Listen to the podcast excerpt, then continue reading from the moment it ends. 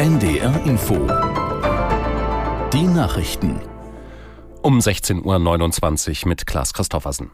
Die SPD hat ihren dreitägigen Bundesparteitag beendet. Heute stand zum Abschluss die Bildungspolitik im Mittelpunkt. Aus Berlin Clemens Schulze. Bildung sei die wichtigste Investition in die Zukunft. So formulierte es Parteichefin Saskia Esken und forderte einen echten Aufbruch in der Bildung und mehr Geld. Finanziert werden soll das unter anderem über höhere Steuern auf große Vermögen, für die sich die Delegierten schon am Freitag aussprachen. Auf dem Treffen hat Bundeskanzler Scholz in einer langen Rede am Samstag Kürzungen im Sozialbereich eine klare Absage erteilt und stellte sich damit gegen den Koalitionspartner FDP. Die Delegierten beschlossen außerdem, die Schuldenbremse auch im nächsten Jahr auszusetzen. Die FDP hat dem allerdings schon widersprochen. Der Parteitag wurde nicht zur Generalabrechnung. Im Gegenteil.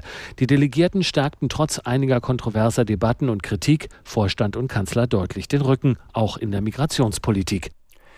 Innerhalb der FDP wächst der Druck auf Parteichef Lindner in der Haushaltsdebatte auf das Einhalten der Schuldenbremse zu bestehen.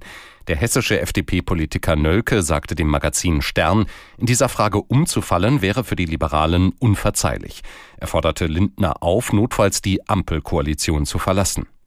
Nölke ist Initiator einer Mitgliederbefragung über den Verbleib der FDP in dem Bündnis mit SPD und Grünen. Beide Parteien dringen darauf, die Schuldenbremse 2024 erneut auszusetzen.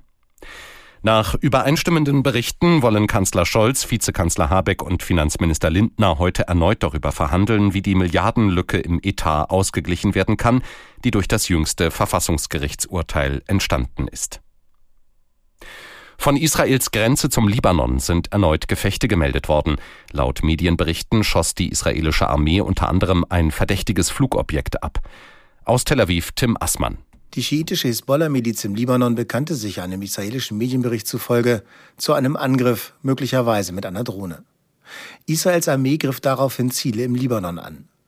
Im Gazastreifen gehen die heftigen Gefechte am Boden weiter, sowohl im Süden als auch im Norden des Küstengebiets. Die humanitäre Lage verschlechtert sich unterdessen weiter. Der Leiter des UN-Flüchtlingshilfswerks für die Palästinenser nannte den Gazastreifen die Hölle auf Erden. Ein Problem die Wasserversorgung. Im südlichen Gazastreifen konnte sie nach UN-Angaben durch Reparaturen zwar leicht verbessert werden, insgesamt gibt es aber weiter zu wenig Wasser für die notleidende Zivilbevölkerung. In Berlin haben mehrere tausend Menschen gegen Antisemitismus, Hass und Rassismus demonstriert. Unter dem Motto Nie wieder ist jetzt zogen sie zum Brandenburger Tor, wo eine Kundgebung stattfand. Die Polizei sprach von etwa 3200 Teilnehmern, die privaten Veranstalter gingen von 10.000 aus. Die Schirmherrin der Veranstaltung Bundestagspräsidentin Baas warnte vor Schweigen und Gleichgültigkeit.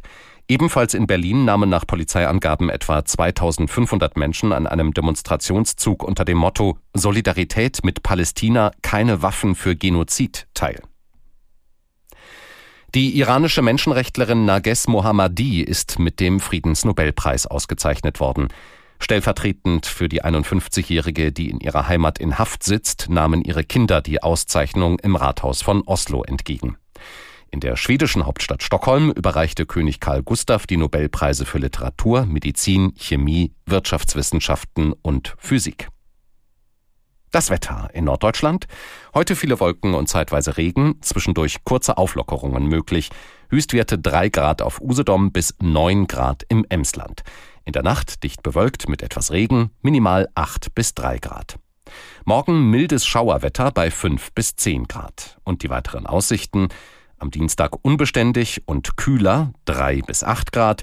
Am Mittwoch zeitweise Regen, später teils Schnee 3 bis 7 Grad. Das waren die Nachrichten.